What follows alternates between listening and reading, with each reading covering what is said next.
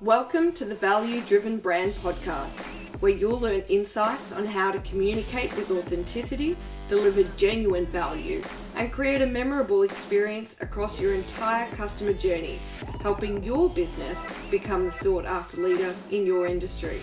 I'm your host, Aileen Day. Now, on to the show.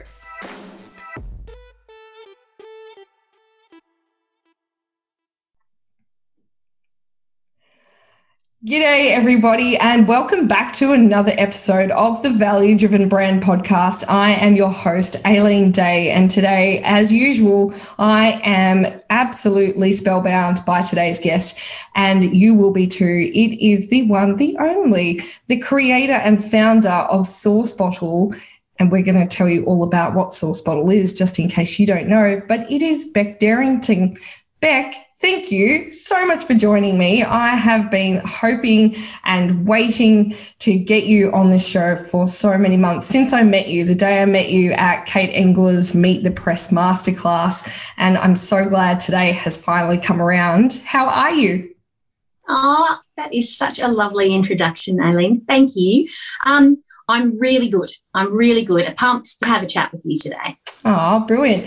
Now, if you don't know who Bec Derrington is, she, as I mentioned, is the founder of SourceBottle. Now, not tomato sauce, not barbecue sauce, sauce, as in the place you find things, S O U R C E, bottle. And SourceBottle is the most amazing website and one of very few of its kind in the world, I might add. And it is basically where journalists and the media go to find people in the know. Oh, I think I just came up with a tagline for you. I know, I love it. just, that's awesome. P.S. where they go for people in the know. I love it. My, right. My PR degree just paid for itself. it did. It did. That was very clever. But in essence, that is exactly what SourceBottle is. It is the place where people who need to find people in the know, in the media, will go to look for amazing experts and subject matter experts and anybody that can help them with what they're trying to create news for. And she herself is a PR and marketing professional. She is the founder and disruptor of this publicity platform, SourceBottle, and it is a free subscription service and it distributes to more than 14, get me, million emails a year. And she says it's growing daily, but we're going to talk about this very soon. It's growing so big, she's just put it out to Singapore. So, absolute snaps to you and the Source Bottle team. It is so phenomenal. And it is so also uh, wonderful to see businesses growing exponentially, even despite what has happened in the last 12 months. Mm. And I can certainly imagine that the media is not uh, not an engine that is slowing down. So it is so great to see you also building up alongside uh, what has been a phenomenal year in news and television. But Bec has a simple vision for her business, and that is for every journalist using the service to be inundated with responses from quality because you know you can have quantity, but quality resources and for every SourceBottle subscriber to get famous using it. So guess what I do? I use sauce You're bottle. Famous. I'm famous. Mm. In my lunchbox. That's not true. I actually, thanks to SourceBottle, have had a number of uh, national articles and publications uh, put out to the ether. So I am certainly one of SourceBottle's raving fans, and I love what you do. And I thank I thank you every day that I get the opportunity to put my uh, expertise and my skills and my knowledge into a new facet of the media. And I think, geez, imagine if this website didn't exist, what would we all be doing? So I just love what you've created. But I am also interested. How did you get there? What did you do one day where you're like, you know what, this is this is a thing I'm going to do? How did that happen? Well, um, okay, so the source bottle itself has been running now for 11 years, which is just ridiculous. Like that wow. just is like so old, right? And um, it it the idea sort of germinated out of of just my own personal challenges. So my own personal problems. I was running a PR company um, back then, and it was sort of I had I only had one child at the time, so I'd sort of stepped down from a corporate career and went and did my own thing, and I had this sort of PR sort of communications consultancy called Wagging Tongues, and I did a lot of PR. Um, for small clients, but in lots of disparate industry areas. Mm. And uh, and I'd moved from Queensland. I followed my heart, moved from Queensland, where I probably had my, the most recent experience dealing with the media in my roles, and I moved to Victoria. So, A, I was sort of in uncharted waters in, in covering a whole lot of different areas that I didn't know any journalists in. Mm. Um, or B, the industry itself was just in a state of flux as it has been for years, um, with online and legacy media being squeezed a bit and online media kind of really taking hold. Um, and then, and, and also I was, um, you know, I was working in in a, a, a state, and I, you know that I didn't know anybody. So yes. um, it was it was this sort of perfect storm. So in answer to that, I thought um, there's got to be an easier way because I used to brace myself. I mean, as ridiculous as this is, I was terrified of journalists. Um, so, and that follow on call, you know, the follow up call where you'd call and go, hi, um, just seeing if there's anything, you know, if you can do anything with this story or if there's something else that, you know, perhaps, or I can provide you with a case study of that follow up call. I used to trip over my own tongue. It was just, uh, I was just like, you know, sweating, stressing because because journalists don't have a lot of time. And, and no. to say that they're sensitive to people who call them, I mean, they're harassed constantly. in fairness, this is not a, a, poor reflection on them at all. Mm. Um, but I just thought the whole business industry was it was just ridiculous. And I used to liken it, but you know, I'm going to use a different metaphor this time. I used to liken it to being at a restaurant and walking in and saying to the, um, you know, the person who meets you at the door, um, listen, I'm just going to sit at this table and I want all the waiting staff to just throw every bit of food at me and I'll see if I like anything that is thrown at me. Oh, I um, want to go to that restaurant. Yeah, well, who wants to go to that restaurant? Well, see, and that's really what journalists were being fed every day. Like they're mm. being inundated with hundreds of press releases. I mean, they still are, mm. but hundreds of press releases. And it's kind of this, it's this crazy dance that we do with journalists when I thought, why don't you give them a menu? Um, give them the opportunity to order what they want. Um, so put a call out for what expertise they want, what subject matter expert they want to comment on what issue or what case study they're looking for to sort of talk about their own experiences. Why don't we actually create that menu? Um, and that's sort of how, sort of, I, I now sort of think it's more like, because I'm a soccer mum. And so I was thinking, okay, it's kind of like, you know, a goalie, but the reverse, like the goalie in goals mm. and people firing balls at them. And they only catch one. And and but in this in this game, this form of soccer, that's what you're wanting. You're wanting to hit that target. Mm. And I, mm. I kind of just so crowdsourcing was becoming a bit of a thing. You know, we had different platforms that were really starting to use the crowdsourcing concept, and people were starting to um, accept it. And I thought, okay, well, why don't we crowdsource great experts, including myself and my clients, for the journalists, and then they'll love me because I'm giving them what they want uh, rather than spamming them with stuff they don't. Wow. And so that's kind of how the idea came about. And and what I did actually, and I think this was kind of a secret to the success. I had to back myself. Like mm. I had to say, okay, I'm going to commit a significant investment. Yeah. Um, I'm going to fund. I'm going to fund it by continuing my PR work for a period of time, but I want to have a cutoff there. And I'm going to just make the website look like it's a, a significant investment. I'm not here for a short time. So people will have the confidence that this service is going to be around in a year, two years, whatever. They'll mm. invest in it if I invest in it. Um, I wanted it to appear as if it was much bigger than me but it was just me for a very long time. And uh, and I yeah, and I thought, okay, you know what? Journalists are going to love it. The PR industry is going to love it. Like everyone's going to love it. And I could not have been more wrong. Like I just, so I threw a whole heap of money at it. I built it. And of course I had that, uh, you know, build it and they will come. I just um, wrote an article about exactly that. Really? Yes. yes. So you know what I mean, right? Yeah. well, we all take ourselves way too seriously. And I mm. think, you know, I'm at that age, that stage in my life where I probably don't as much these days as I yeah, used to. I definitely um, don't.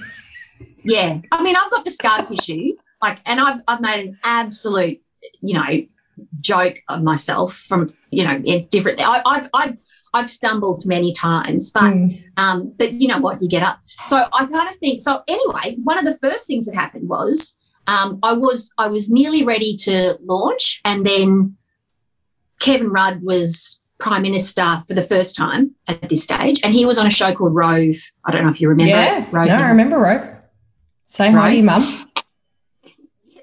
Say hi to your mum for me. and and so anyway, he was on a he was um, having a conversation, and he he said for the first time, he said went on to say many times afterwards, um, fair shake of the sauce bottle. Now the expression yes. is fair fair suck of the sauce bottle, but anyway, he said fair shake of the sauce bottle, and I thought my God, I've got to newsjack that, right? So I launched like virtually the next day and I sent a press release out and sprayed it everywhere because that was the hard thing. I couldn't be targeted. I wanted every journalist to know about it. So mm. I just had to sort of, again, in, throw lots of money at trying to sort of get the message out, disseminated as far and wide as possible.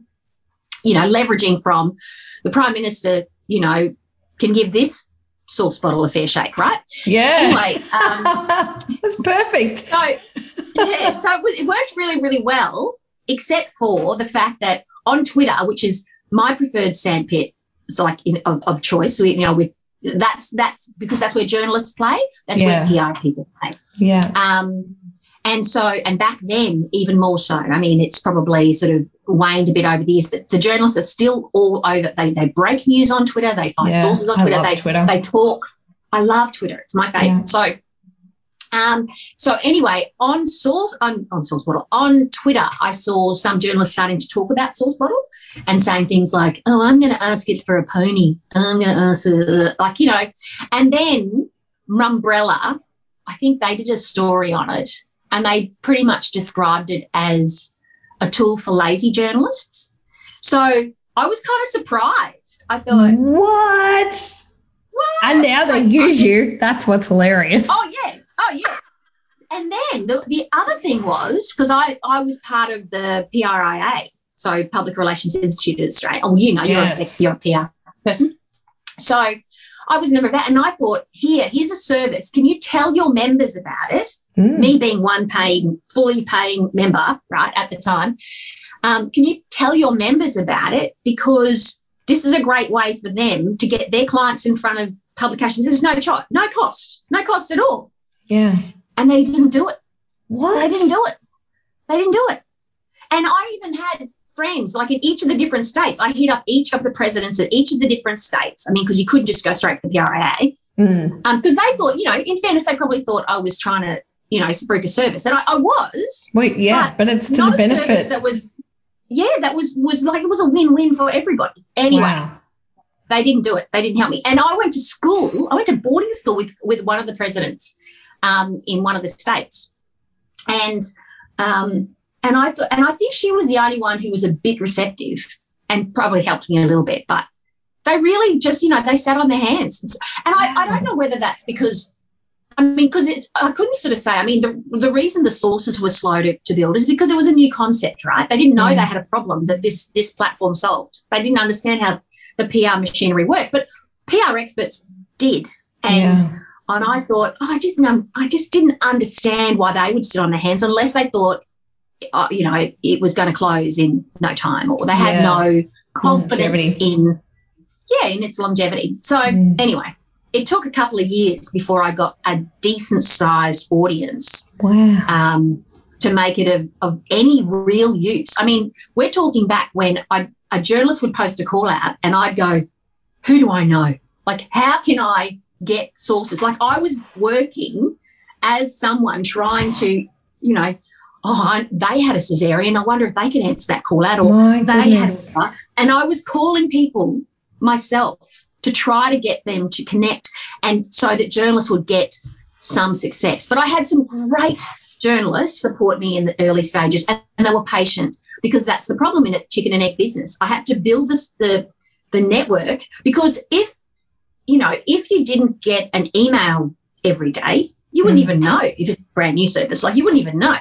But if you're a journalist, you post a call out and you don't have sufficient sources to actually respond to that and you get crickets, you think this is a dud service. I'm not yeah. going to use it again. Yeah. So that's the, that's I mean, and that's what I'm now experiencing in Singapore. Now I have to not that I'm saying they're getting crickets. I have to build that audience before I can promote it to the journalists in Singapore or the bloggers in Singapore. Wow. So, you know, that it's the new challenge. And you have to educate them of the need for the service. Mm. It's quite a hard concept for a lot of people to get their heads around. So anyway, it's been fascinates me. It's been challenging. Wow. That is that is absolutely fascinating. I really would have expected now having a little bit, certainly not heaps, but a little bit of experience dealing with journalists. And even though I have a PR background, mine is certainly not a media, um, uh, a media, primary media PR. Mine's more Relations, like yeah. corporate crisis type communication strategy type stuff. But you know, I, I am constantly fascinated by how uh, overwhelmed they are with content coming at them that I really am so shocked to hear that they just didn't grab this as soon as they heard about it. That is fascinating Look, to me. You know, and the other thing, I know, you know, the other thing that was really surprising. So, uh, as I said, there were a couple who were fantastic. They were mm. patient with me. A woman by the name of Fran Malloy, who I just owe so much to. She was wonderful. She still is wonderful. She still uses the service. Um, and, and look, and, and um, oh, anyway, I'll, I'll, I'll think of a few. Bless you, Fran. Bless you. Think of their names. Yeah, bless, you. bless you, Fran. um, but you know, some of those, some of them would tell me, look, it's my delicious secret. I'm not telling anyone about it because I'm finding great oh, sources and I don't want anyone else to know. So that was another challenge that I had not oh. anticipated. Like, why would they keep it a secret? Well, because they don't want their editors to know that, that and they don't want their, you know, because they're competition all with, to know. It's the secret source. That's right. See, you're really you're throwing these things. You are ripping, baby. That is great. Um, yeah, so Hilarious. yeah, it was the secret sauce. It was their wow. delicious secret that they were going to keep to themselves, and so it just took ages to get some traction. Um, that is phenomenal. And I imagine really, with I imagine with technology, you know, also becoming very exacerbated you know, how many people they can be in contact with compared to even 11 years ago. Uh, you know, like if I hmm. think 11 years ago, Facebook would have uh, was only just making it onto a mobile phone 11 years ago. Yeah. Didn't even have Facebook yeah. on a digital, like on a device other yeah, mobile responsive kind of device. Yeah. Yeah. So, you know, I can imagine, you know, websites certainly weren't that um, phenomenal 11 years ago either. So I can no. imagine now uh, now the challenges is uh, is a different set of challenges, same but different when you come to Singapore with uh, everything that you've learnt. Wow, what a phenomenal story! That is not what I expected at all. See, this is why I get the guests to tell their story because that is amazing. Wow, yes, and just to get a, from there to here, like you said, build it and they will come. Eventually. yeah, eventually. Build it. You'll starve to death if that's what you're waiting for, but eventually they'll come. Me, I'd be like, who do I have to sleep with? I know. I know. I honestly, at times I was saying to my husband, he was like, he, I'd sold him the dream, and he's like, what? Uh, but the beautiful thing was, Aileen, was when he, um, when I reached 5,000 subscribers, which was a really big deal for me, right? 5,000. So I was so excited. And, um, and because I work by myself for myself, you know, you know, and I'm sort of primary care of my kids, and so I'm at home with them, and mm. and he's, you know, and he was traveling a lot and whatever. One day I came home and I'd reached this 5,000 milestone, and of course I didn't celebrate it. You never celebrate these sort of little successes yourself. It's like, oh, cheers to me. Yeah, well done, me. Yeah, you know. Um, under my pillow was this this little um, present. And I have to give my husband credit for the name SourceBottle, by the way, too. That was his So you and him, should, you, you guys should team up because I'm sure you come up with better. If there's ideas than me. wine, I'm there. But um, so under there, there was this little daisy chain bracelet because daisies are my favourite flower, and there were five daisies, and I was like, oh, like that's the best, right? Oh. So it kind of, you know, little little things like that made me think, okay, I'm on to something here. I just Yeah. have to, I have to educate people. I have to make them understand what's in it for them, um, and sometimes they just needed to start receiving it, and and then they kind of like, ah, that's how it works. Yeah. So Yeah, I feel exactly the same, exactly the same about what I do with customer experience. I spend Yes. all my days educating people on why they should give a shit about customer experience, and then they start to get it, and they're like, "Oh, oh, I Oh, see, I get it." You're like, "You haven't seen anything yet, mate. Wait till you put Yeah. the rest in place." And they're like, That's "Oh, I should have done this years ago." I'm like, "Yeah, that's okay. Yeah, We're here now." you know, if not Yeah. now, then when? I love Exactly. that. I love that. Oh, thank you so much. That is one of the most inspiring stories I've heard in weeks, months. Uh, But we are here. This is the Value Driven Brand podcast, and you Yes. are here because, I mean, apart from that phenomenal story, you've already shown us you have a value driven brand, and we have the deep insights for you watching and listening on how Bec believes you can also create your own value driven brand. Are you ready? I can hear the the crowds sitting in their Yeah, whoop, cars going, "Yeah, give it to us." yeah, Yes. the stadium is roaring. So Bec, the first one that you have uh, discussed with me is elegantly solve a problem. So talk to me about what does that actually mean? What does that tactically look like? Right. Well, I, you know, I, I sort of, I said it a little bit uh, up front. I mean, I, I suppose I'm talking technology and I'm not a technology expert, so I employed somebody else who did. But um, I needed, to, I needed the platform itself, although, you know, some will still say it doesn't, it doesn't achieve this. I needed to get out of its way. It needs to perform its function in the most simplistic, intuitive way possible. Mm. And um, and once you get that sort of model right, then you need to stick to it and just refine slightly as you're going along. And and I, I'm not into bells and whistles. I'm not trying to be everything to everybody. I just need it to solve that problem and to do it elegantly because you know that's kind of important. So uh, when you come to um, an online environment, solving something elegantly means again focusing on the customer experience trying to make sure that the platform itself is intuitive enough, Mm. um, that it delivers on the promise, and um, yeah, and and of course, there's always going to be spokes sort of in the path, and and you know, fixing things along the way, but but being able to do that, um, yeah, Yeah, I love that.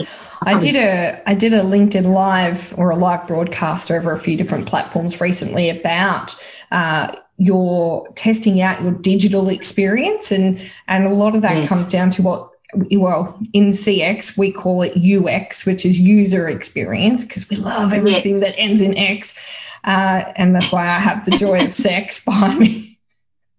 So is that what you call it? I didn't know how you pronounced it. Yeah, yeah. So Perfect, slight perfect. slight deviation, but uh, customer experience is uh, the abbreviation is CX, and then you have uh, customer employee experience, which is CEX, and then I was like, you know what? I feel like there's more to CEX than than we've got here, and I uh, have been for a period of time uh, working around uh, experiencing human and doing TED TEDx fireside chats and stuff about experiencing human, and adamant about you know adding this human experience into customer experience, and of course without an employee experience, we don't have a customer experience. So No. I created sex, and someone said, "Why didn't you make it checks?" And I said, "Because that's a cereal in the US, and I don't, I don't feel like getting a letter saying cease and desist." And uh, so Oh, now I call Okay. it the joy of sex. That's great. And it's a little Again, bit polarizing. yeah, you're being true to your brand. It's your brand. Well, that's it, and it's you, you know out. you, are a bit. You, I mean, when you know, speaking to you, you've got a little bit. You know, you're a bit of a got a bit of sass, and you're a bit irreverent, and that's wonderful. Like mm. I, I, I love I mean, that's being true to your brand. I love it. Yeah. It also very much helps when people recoil. I go, that's cool. We're not going to work together. yeah, they, I, I, did a I did a presentation uh, at the end of last year to a team up in to a uh, e-commerce business up in the Gold Coast, and by the end of the presentation, I had them all chanting the joy of sex, and I was like, "You're my people." this is this is what's going to happen, but in a stadium. Like we're going to take this to the stadiums. We're going to have people screaming the joy of sex. I can't wait.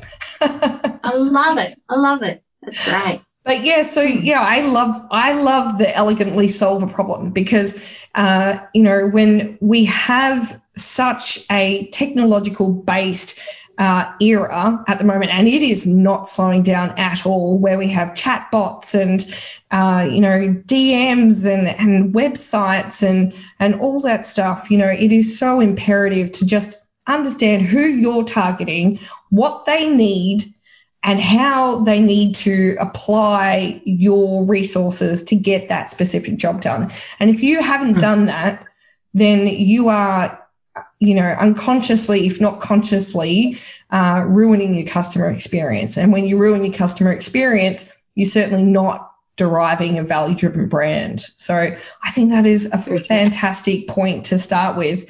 The second one you've got, uh, this is cool, remain nimble and pivot to better solve the problem. Now, I'm going to be upfront. I'm so tired of the word pivot. But oh my god, me too. Oh, I really hate the word. You being in PR and the news, I'm sure you just want to like. But talk to me about know, what you mean too. when you say remain nimble and pivot. when pivot. I say pivot. So what I mean is, so when I first started, as I said, I was looking for that critical mass, not only to service the needs of journalists and the demands of what you know what who they were looking for, mm. but also because my primary idea of generating income was through advertising. And so you can't advertise unless you've got eyeballs seeing it. Like no one's going to want to pay for anything unless a you're um, you've got some authority, in which case people are going to believe what you're saying. Because I always write the ads in first person, as if mm-hmm. I'm telling the story. Yeah, I love that. And and second, um, yeah, you know, if you've got 10 people receiving it, they're hardly going to be able to generate much of an income stream from that. And again, this is 11 years ago when that was my primary, like, that's the lane, that's the only way I can monetize this business. Now, the funniest thing was people started to use the service in a different way. So oh. people would say, well, what I want. So they would pitch. Um, so they would say, okay, rather than a call out, they were saying, I want you know, goodies for gift bags, or I want um, an expert on this particular for that to to work as part of like a um, uh, a media uh, campaign. So I need like you know I'm selling uh, I'm selling teeth whitening products um, that are based on herbs. Well, I need a dentist to talk as part of that, you know, like an authoritative figure. So I need to call out for that.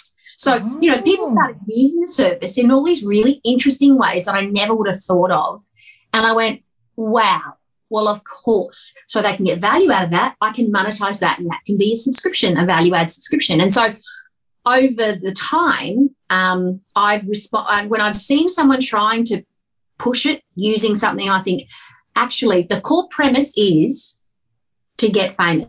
Now, if I'm a, if I'm a dentist um, if a PR's pushing me as an expert, that's just as good as if I'm pushing me as an expert or a journalist is, is saying I'm an expert. So that works. That ticks off that, you know, I'm sure, still trying to solve the same problem. Yeah. Um, but I'll just use it in different ways. So PRs can sign up and look for case studies for media pitches. People can put, if they've got an event coming up and, you know, you've got a product Nivea.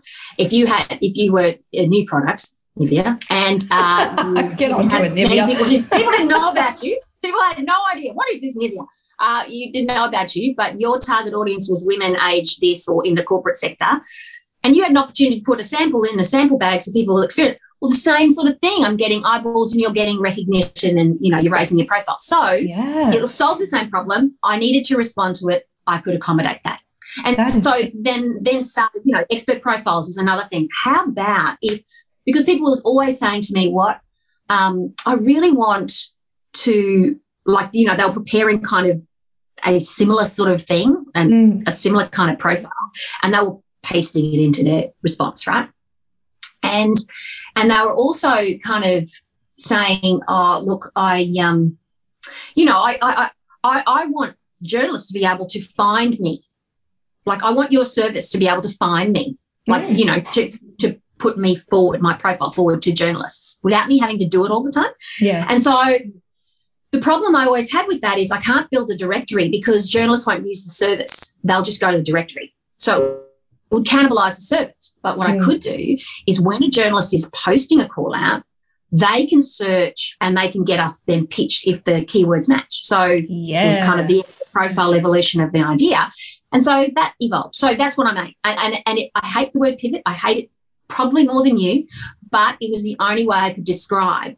Like, so this was the road I was traveling on. I, I had to slightly change direction to be responsive and still provide the same outcome. Yeah, I love that. And I think also, you know, it's funny that you said from the beginning you were like, this was your lane, and you know, your eyes on the prize. The, the prize is making people famous. But the reality is that when we do that as business owners, we really have the potential to miss. Like if we've got our blinkers on and we're so hard and fast into this is the way we're going to do it, we have the potential to lose so many opportunities. Like imagine if you didn't take notice of the way, the different ways that people were using SourceBottle. Like that, I've, I, I'm on SourceBottle, so I see all of those innovations in the way that you've now adapted the the website and the offering and the services. And I just think I couldn't imagine you not having those things. That makes so much sense to It makes so much the, sense. the positioning and the offer and, and what is SourceBottle is known for that now it's like Mm. I'm so glad you were aware of those things because if you were like no this isn't what it's for Mm. someone else would have come and trumped you someone else would have Totally. gone you know what if she's not going to do it I got this I'll do it. Yeah. Exactly. And and and I have to the other one of the other journalists I wanted to say, remember I said it would come to me, yeah Jen Bishop. She used to be when I first started, she was editor of Dynamic Business, um, or yeah, Dynamic Small Business. And uh, anyway, she went off and now she's a uber famous um, blogger in that interior space. She's got um, anyway, but she was fabulous. She uh, she supported me as well. But yeah, you know, the other thing is, see, PRs reached out to me, and that's so I'm very grateful because they're like, we really need this. Like, can you do this? And I'm like, you know what? I can. Like, I can.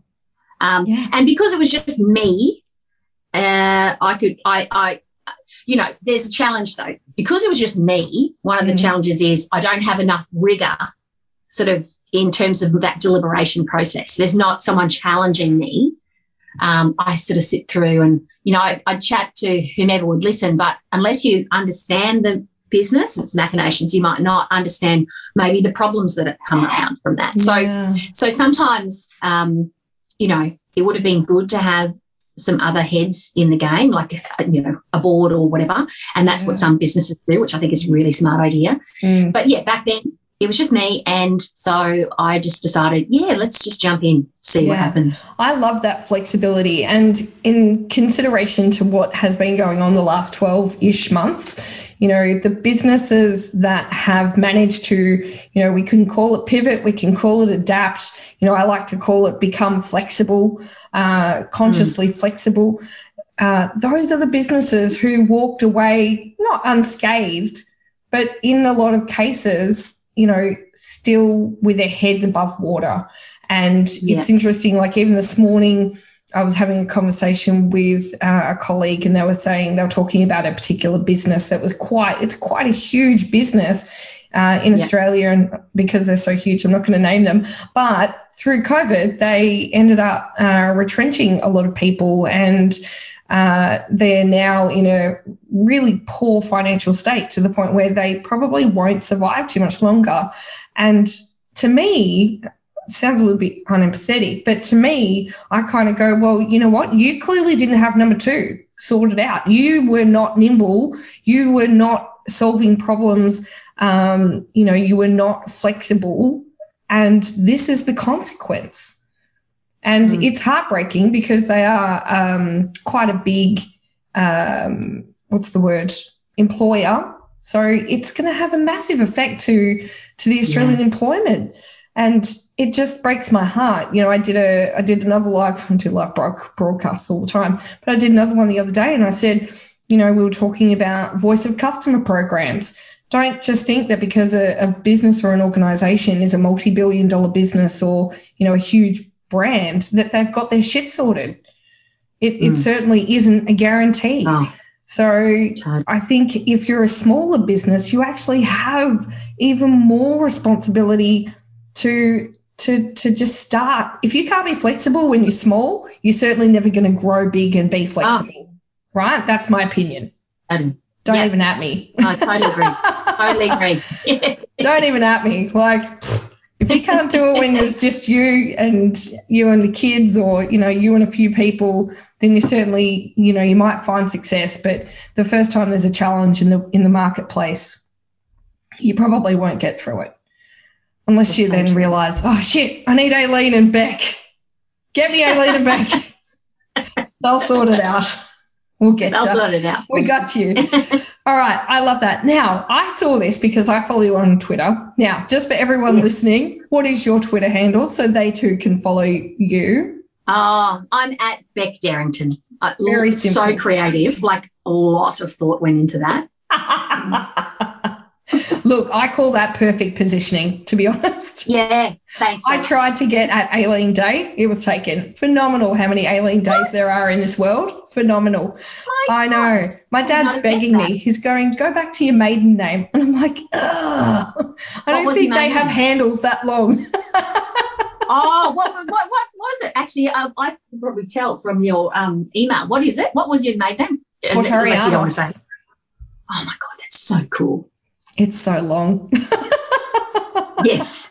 Yeah. It is. Long. I did when my ex husband and I broke up, uh, five days before we broke up, I actually started a shoe design company uh, called A Day in My Shoes because I had this secret oh. passion where I wanted to design uh, men and women's uh, shoes. shoes. And uh, and then we we broke up and I burst into tears and I said I just opened a business with our last name and he said just keep it. Just keep, keep it. it. Keep it. It's yours. Like, okay. Thank you. It's a good day. It is a, a, great name. It is. It is. My my uh, Instagram handle is what what a day. It's just perfect. Yeah, oh. What a day. Everything. Oh, a day in my shoes. So Aileen Day in my shoes. Yes. So many play love on it. words. I have a ball with it. So thanks, mm. Chris. Appreciate it. Thank you. So, but because I do follow you on Twitter, back to the original point. Oh, yes. Right. I saw you post something the other day about a gentleman called Tad, Ted, sorry, Ted Lasso. Who is he and why is he on the list of how to create a value driven brand? I am so intrigued.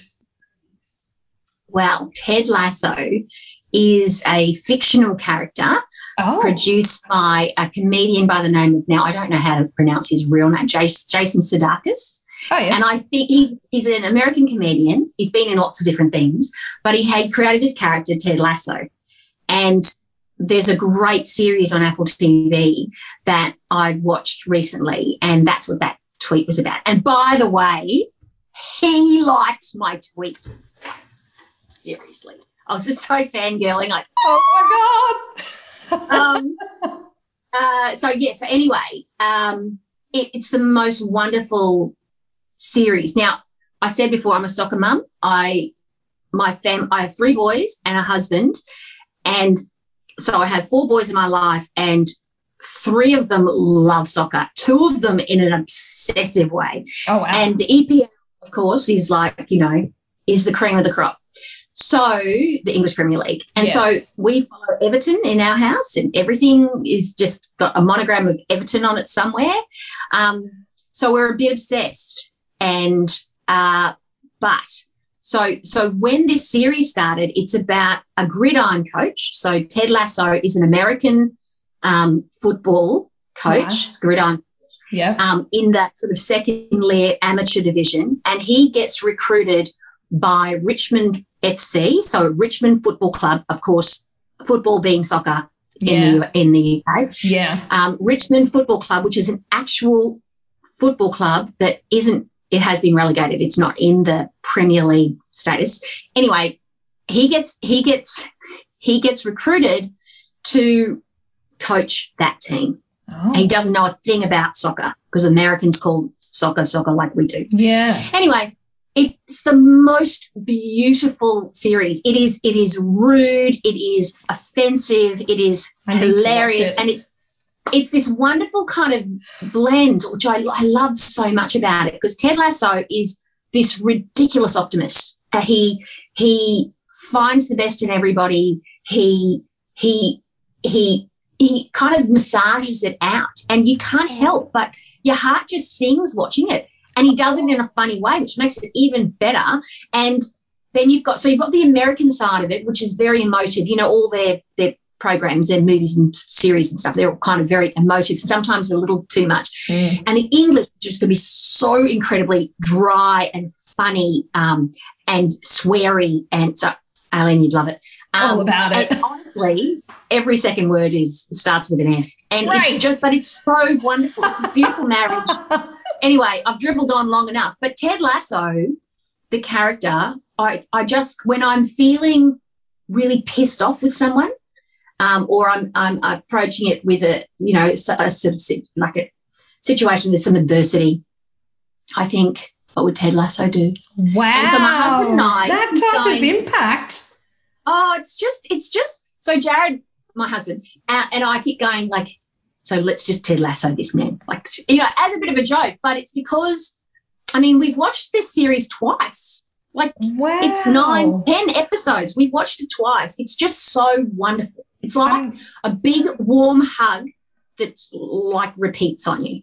I'm Anyway, gonna have to so track it how- down because I don't Oh, have an. Apple, Apple TV.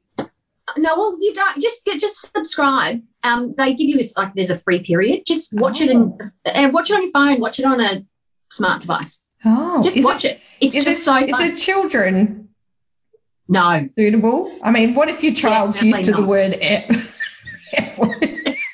Yeah, no. Even if they're used to that, there's a lot of uh, M-rated content. And oh, okay. and so he might have to wait. but it look, it is so wonderful. Like so, my so how old is your son? uh, nearly 11. Nearly eleven. Yeah. So, um, my eldest is nearly sixteen. Mm. he'd be fine with it. But my nearly 13 year old, like I'm saying, okay, look away, look away, look away. But the youngest, no, no chance to do that. So talk to me about Ted Lasso's hater bad days. For us Yeah, who so- have not seen it, what does that mean? So I, I think um, you Ted Lasso the haters and the bad days. So you know that. Oh. So you know that the the haters are going to hate. Like I mean, I I I put this on Twitter myself and on Facebook where someone just wrote to me with feedback saying, "Well, they cancelled their subscription because it was a shit service," and I'm like, "Okay, that's great." So and I'm like, "How do I respond? Do I?" Thank you for your feedback. Um, Yeah. How do I de-shitify the service? Like, you know, like give me give me something constructive. So but there's going to be people like that. Yeah, so constructive Mm. um, there's going to be feedback like that. And I think, you know, Ted Lasso would say thank you so much for that feedback. Like, you know, uh, rise, always would rise above from the situation, just accept it, acknowledge it, take, chop, cop it on the chin when you need to cop it on the chin, and just don't sort of, I suppose, don't wear it, like let it sort of wash you. Um, same with the bad days. There's going to be bad days. There's going to be days where everything goes wrong. For me, it'll be like I've got a, an advertiser and the website, you know, so the the emails don't go out for some some reason. There's a server issue, Yeah. and I'll go. you know, I can't do anything about it. No. It's beyond my control. Exactly. It's going to happen. And I just have to just run with it and not let it envelop me. Yeah. So Ted Lasso it. Like just I recognize it's going to happen, move on. Hmm. That is so cool. That's- I'm going to track down Ted Lasso. I reckon he's going to become my Oh, spirit please do. animal. I love Yes. it. I love it. Yes. That makes so much more sense now. I was like, I wanted to, I wanted to engage with the tweet the other day when I saw it, and I was like, Aileen, sometimes you just have to accept that you don't know things, and you need to just, just, just like it and move on. You could have said, Bec, I've got no idea what you're talking about, but this love man? your passion. yeah. Who is it? Who is this man you speak of? I love that. Yes. Now, this next one is, you know, I'm a big fan of it, and I actually have, uh, no, of course, people can't see it, but next to my desk, I have a uh, to don't list, right? Not a to do list. I have a to don't list. And uh, Yes. one of my mentors, Lisa O'Neill from uh, Thought Leaders Business School, got me onto this. And she said, I created a to don't list and I put it up next to my desk and it reminds me of all the things I should not do. And it is very aligned to number four of yours because number four of yours says, do the work. And on my to don't list, it says, don't expect success without the effort. Nice. So, what does Yeah, do the I work mean- mean? Well, look, you know, we can think of plenty of excuses uh, as to why something doesn't happen. But the, the easiest way to make something happen is to just do the work. So, I, I mean, I- at times I feel overwhelmed with what that means for me. Um, but if you don't do the work, then you can't expect the rewards of the work. So, you know, apply it to exercise. I haven't been going to the gym. That's why my bum looks the way it does, right? You know, okay. So if I do the work, then it won't look the way it does. Like I'm sure there'll be an improvement. So you need to do the work. Yes, funny you say exercise. Me and exercise generally aren't friends. I'm, uh, Yeah. I'm not a big fan. Dangerous. It's dangerous, Oh, Aileen. Don't People get hurt it. doing exercise. Look, one of my No. friends just broke their ankle the other day playing, actually playing soccer. Yeah. I was like, what? A real injury in soccer? Behold. No, I I think it's so true. I, I do talk, God, I talk a lot, uh, but I do, uh, you know, I talk a lot about working smart. So, uh, you know, I think you can certainly, like you said, you can get overwhelmed. And I don't know if you've read it, but I got, uh, there's a lady called Julia Steele who got me onto this book. And I don't think I have it here. I think it's in my other office, but um, it's called the uh, the War of Art. Right, so we've heard of the Art of War by Sun Tzu, or how we pronounce it. This is the Yep. this is the uh, War of Ah, Art, and it War is it is a phenomenal, very easy to read book, and it is all about doing the work, and it is all about. Well, you've got to put that in the show notes. You've got to put that in the show I will, notes. I'll put the recommendation, right? It is, I, I did, so I run a, I lead a uh, business accelerator program called the Momentum Business Accelerator. And I, in that, whenever anybody reads a book, I encourage them to do what we call a TLDR. So too long, didn't read. Oh, yeah, too long. Right? Yeah, didn't read. Yep, ever got it. since I signed up to AppSumo. Hey, Noah. Same. Hi Same. right? Oh my God, that's a guy I fangirl over. Uh, he replied to my tweet once. I got a cold sweat. well done. I know. Uh, so I love that in AppSumo they do TLDR, and before that I'd actually never really come across it. So what is? I had to go Google because I'm old now. I did the same. I like, did the same. what is this fandangled language they use? That's right. And then when I I, was found thinking, out do I include that in my, my ads? Nah, people wouldn't get it. when I when I found out what it was, I was like, oh my god, I love this. I love this concept. Mm. And so mm. for my momentum group, my momentum business accelerator, we're avid readers for, for most parts.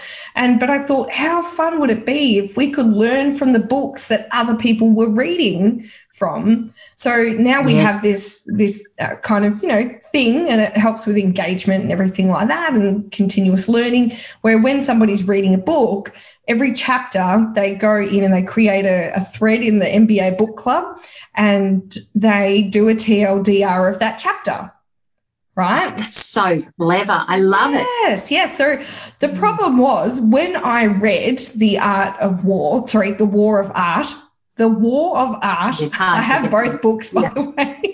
Uh, when I read The War of Art, my TLDR, which is traditionally it's meant to be about four bullet points per chapter, right? It's very, very succinct and summarized understanding of what you've just read.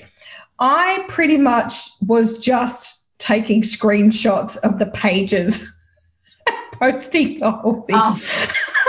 it's like, I can't pick which part is for you to just not read. You have to read the whole thing. And then it got to the point where I was like, no, Aileen, you have to choose. You really, so it, and then I was like, so instead of cheating and taking, you know, screenshots, I'll type them into my notes and then I'll transpose my notes into, into the thread.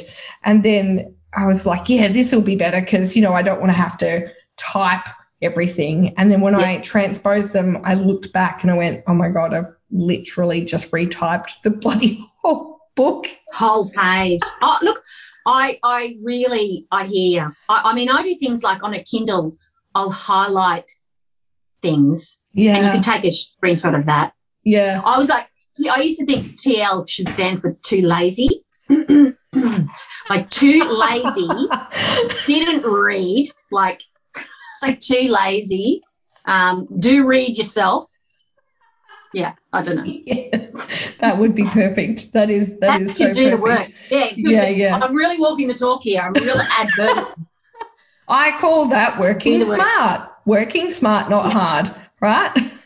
well, you know what? Actually, Aileen, I my my eldest son tends to be a bit on the lazy side, and one of the things he comes up as a result of it he comes up with the best shortcuts to do just about everything. See? And I read once that, um, uh, what's his name? The founder of Microsoft, the one who's getting divorced. Bill Gates.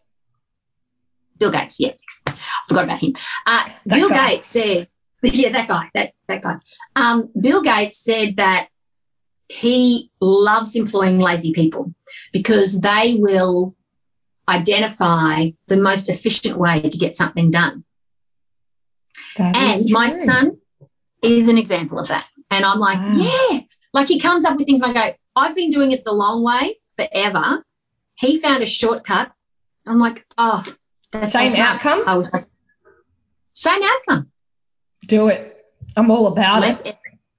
Yeah. Yep. Anyway, Absolutely. so yeah, so do the work. That that's kind of going against what I'm saying, but, but no, I but I mean, the, me, do the work smart do the work smart. I mm. mean, yes, there's blood, sweat, and tears in what we do. Of course there is. And if there wasn't, you wouldn't you wouldn't value it. You wouldn't appreciate. No. You wouldn't have gratitude for what you've accomplished. But that's not to say that everything needs to be a hard slog forever and ever. And if anything, no. the bigger you get, the harder the slog, the more, the more likely are you not going to succeed actually. So yeah, True. find those people who can help you do things better and you know and still have that quality outcome, but do the bloody work. Yeah. Yeah, for sure. Yeah. I love that. So the last piece that you've sent me is it's never about the money. Mm. It's never about the money. I just, it's never about the money. Like, you know, I think with this, one of the biggest challenges I had when I started having to speak about SourceBottle was mm. because I, I'm not someone who's very comfortable in promoting a service, promoting myself. Um, like it's, I'm always choke when someone gives me a compliment. I don't quite know what to do. Um, and yet I, I, had to kind of do that. And uh, so I kind of need to, you kind of need to get out of the way mm. and say, okay, the way I will sell this is by, if I look at it as I'm helping to solve their problem. In which case, I can speak seriously and passionately about how I can make you use can use this service to solve your problem. And like Yeah. so, all of a sudden, it doesn't matter. Now, if your passion is to help people solve their problems in a way that you have a unique expertise, then if they value the way that you're solving that problem, the money will come Yeah. if you start something for the purposes i mean i, I was a lawyer by training right so Wow. if i really was if i was serious about if, if i was serious about uh, the only thing that came out of my law degree was the fact that in one of the, in the law firm the first law firm i worked in i met my husband so Aw. excellent beyond that really. But you know i was miserable. And look i could have if i decided money was the primary motivator for me in Mm. terms of my work um, i could have been a very miserable probably quite wealthy lawyer. Yeah. and um, you know and I, yeah. Well this was it just couldn't happen. My heart hurt too much. Like i just couldn't do that. I was always better in this kind of world which i love like i devour i love it Mm. so um, I'm much more effective at helping people, and as a result, you know, the, the you know, it, it pays off. yeah. And so I, I, think kind of yeah, it's it's so funny. Like I did a I did a speaking job the other day for uh, a company, and it was all about uh, communicating to your team and through you know situations like last year and uh, and whatnot. And the result of that was at the end of it, everyone was like, "Oh my god, that was amazing! Or you're so passionate, or that was so authentic." And and it's so funny. You say like you you choke when people give you a compliment. I used to cry. That's how bad I was at getting compliments. People would go, "You are amazing." I'm like, like, don't people tell you that? I'm like, maybe because this happens. But it was, it was, it's so funny because if you want me to talk about customer experience or the joy of sex or you know how that's going to fix your uh, you know your, your your issues in business and and whatnot i will like i will devour that but the Mm. second someone says how do you fix it i'm like yeah, I don't want to tell you about me. I'm like, I don't know. I choke. Still do. Yeah. That's why this whole media thing, it was so funny when we did, pardon me, when we did um, Kate Engler's Meet the Press masterclass, and the last day of the masterclass was uh, you know, yourself and all of the journalists coming around and you had to pitch to them out of everybody. Everybody's like, oh my God, you're so confident. And then it came to the crux of it and I just wanted to cry. I was like, yeah, I hate as as much as everybody thinks I'm probably like, you know, very brav- high bravado and stuff like that. I hate talking about myself. I hate I, I get really self conscious and I just feel so uh, arrogant. yeah, People say, Oh, Tell yeah. me what you've done. And I'm like, I don't want to. I just want it to speak for itself. Why don't you already know? yeah.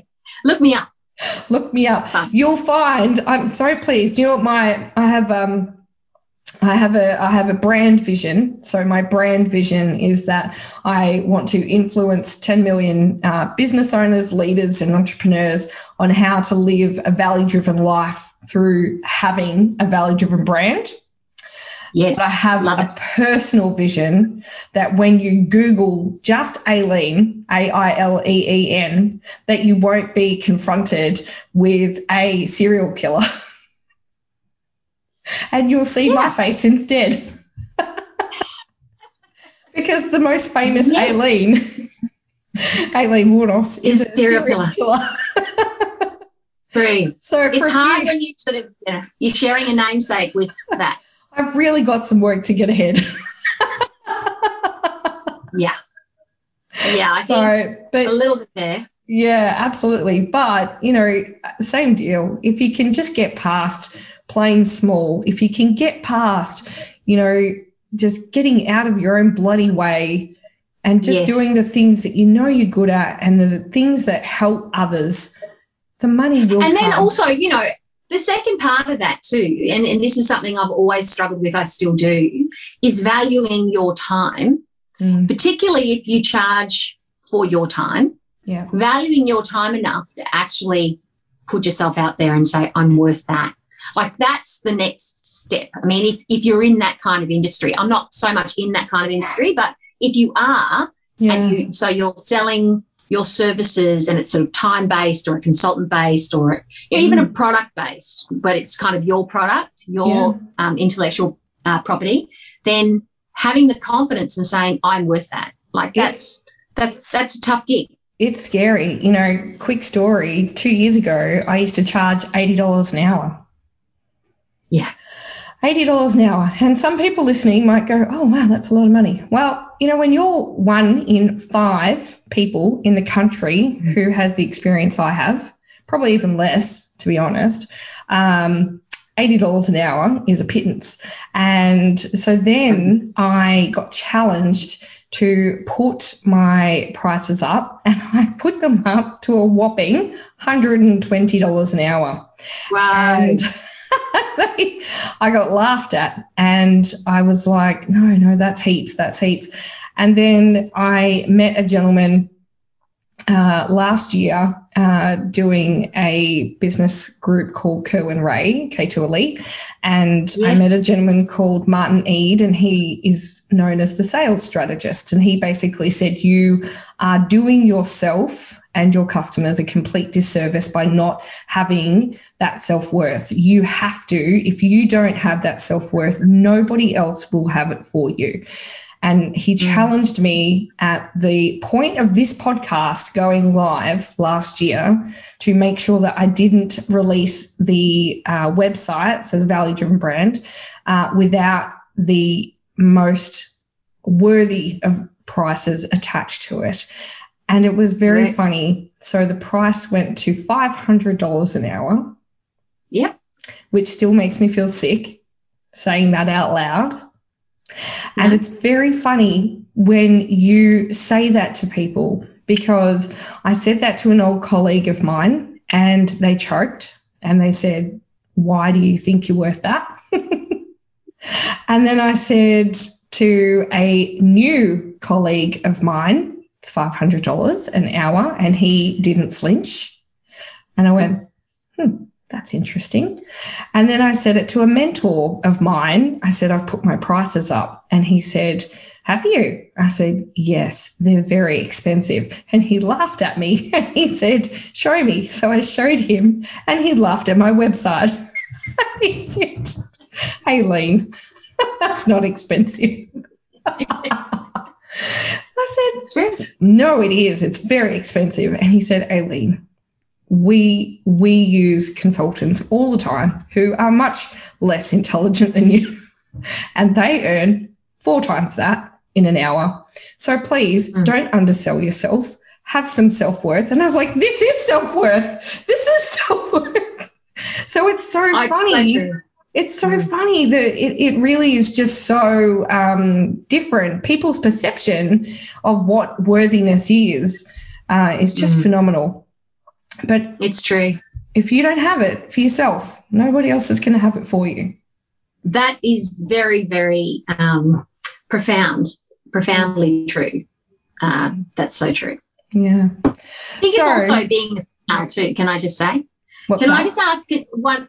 Be, being a female having problems about Mm. valuing your time. Um, can I just say the first colleague you said when they they went, wow, that's expensive. Were that from the old life? Mhm. Were they female? No. Ah, because I thought the second one you said he. And I thought, oh, okay. Um, Yeah. Okay, so No, right, all men. interesting. Well, yeah, All men. All men. men. Yeah.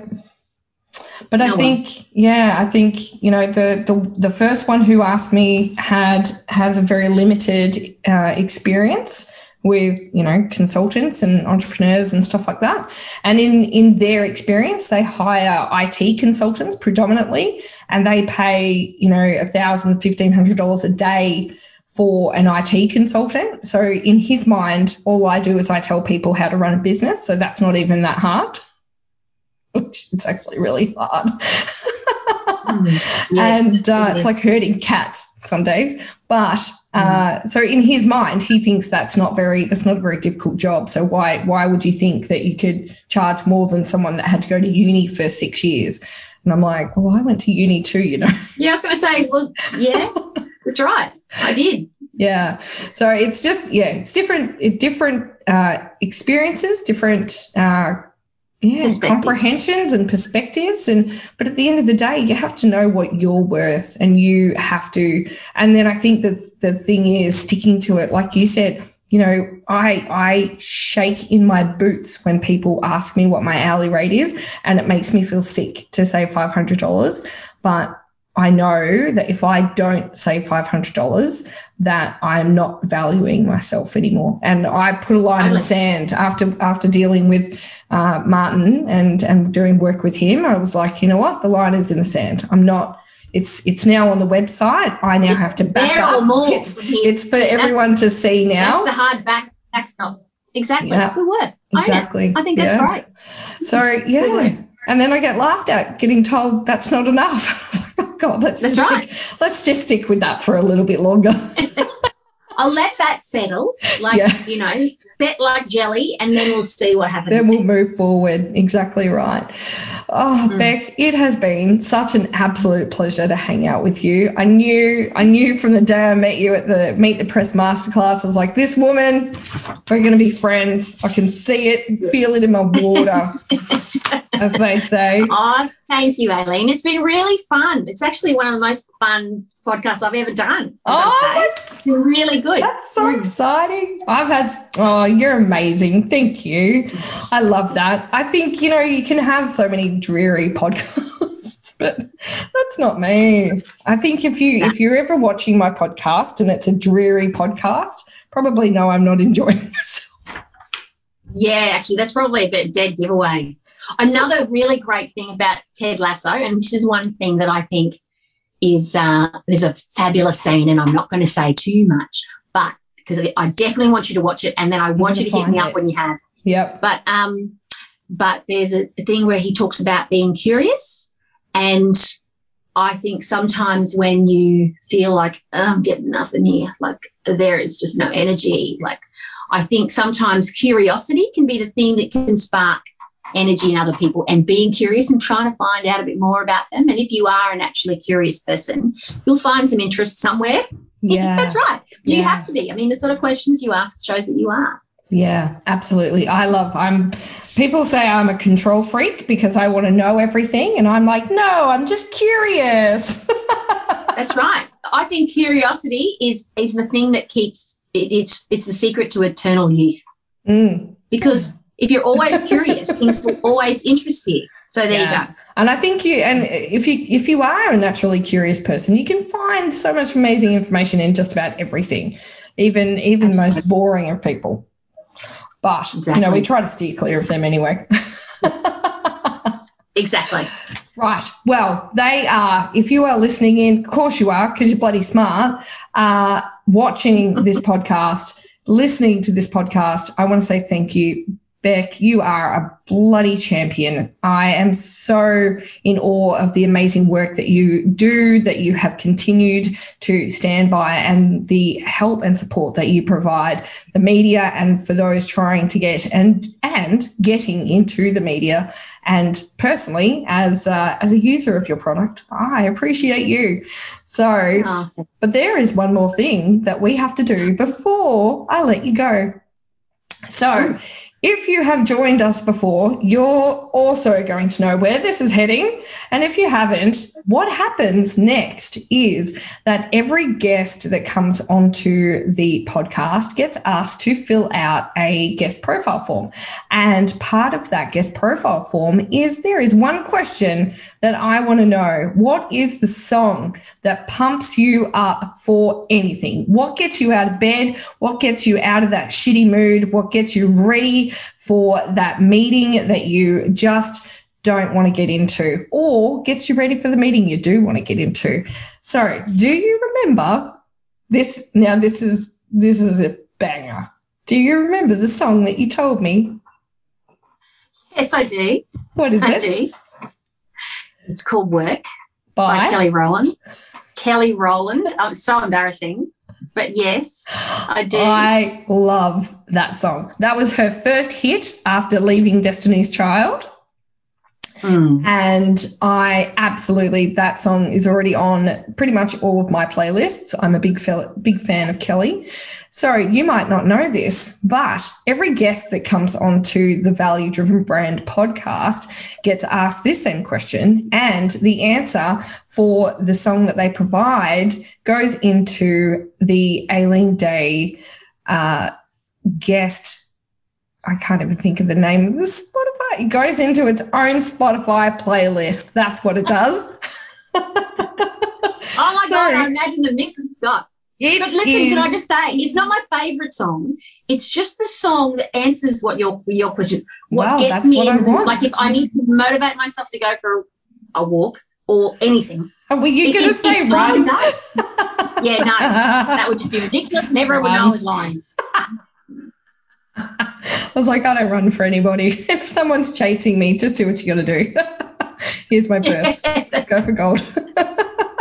Oh, I love that. Well, that is perfect. That is exactly what we wanted. The the the song that gets you ready to walk fast, certainly not run, but gets you pumped up for anything. So Yeah. when this goes live, you will be also able to at valuedrivenbrand.com forward slash podcast series find this recording, all of the resources attached to getting in touch with Bec.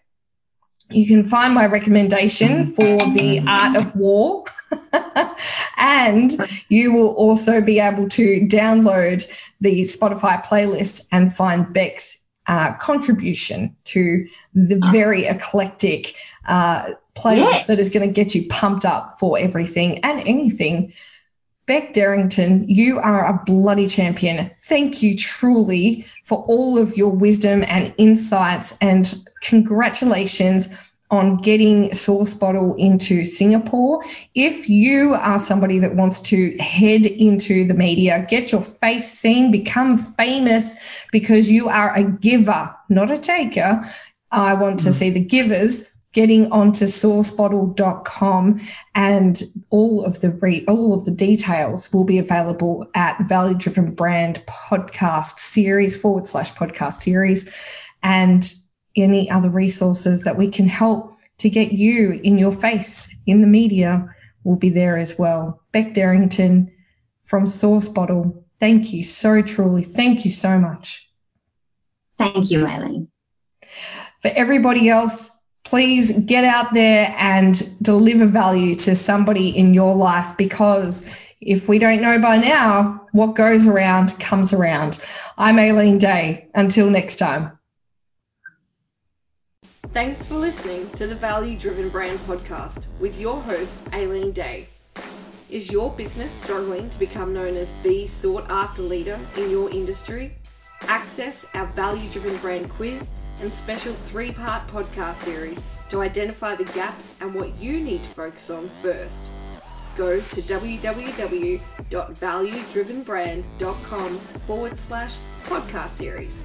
That's valuedrivenbrand.com forward slash podcast series. Tune in next time where we discuss more ideas on how you can deliver your own value driven brand.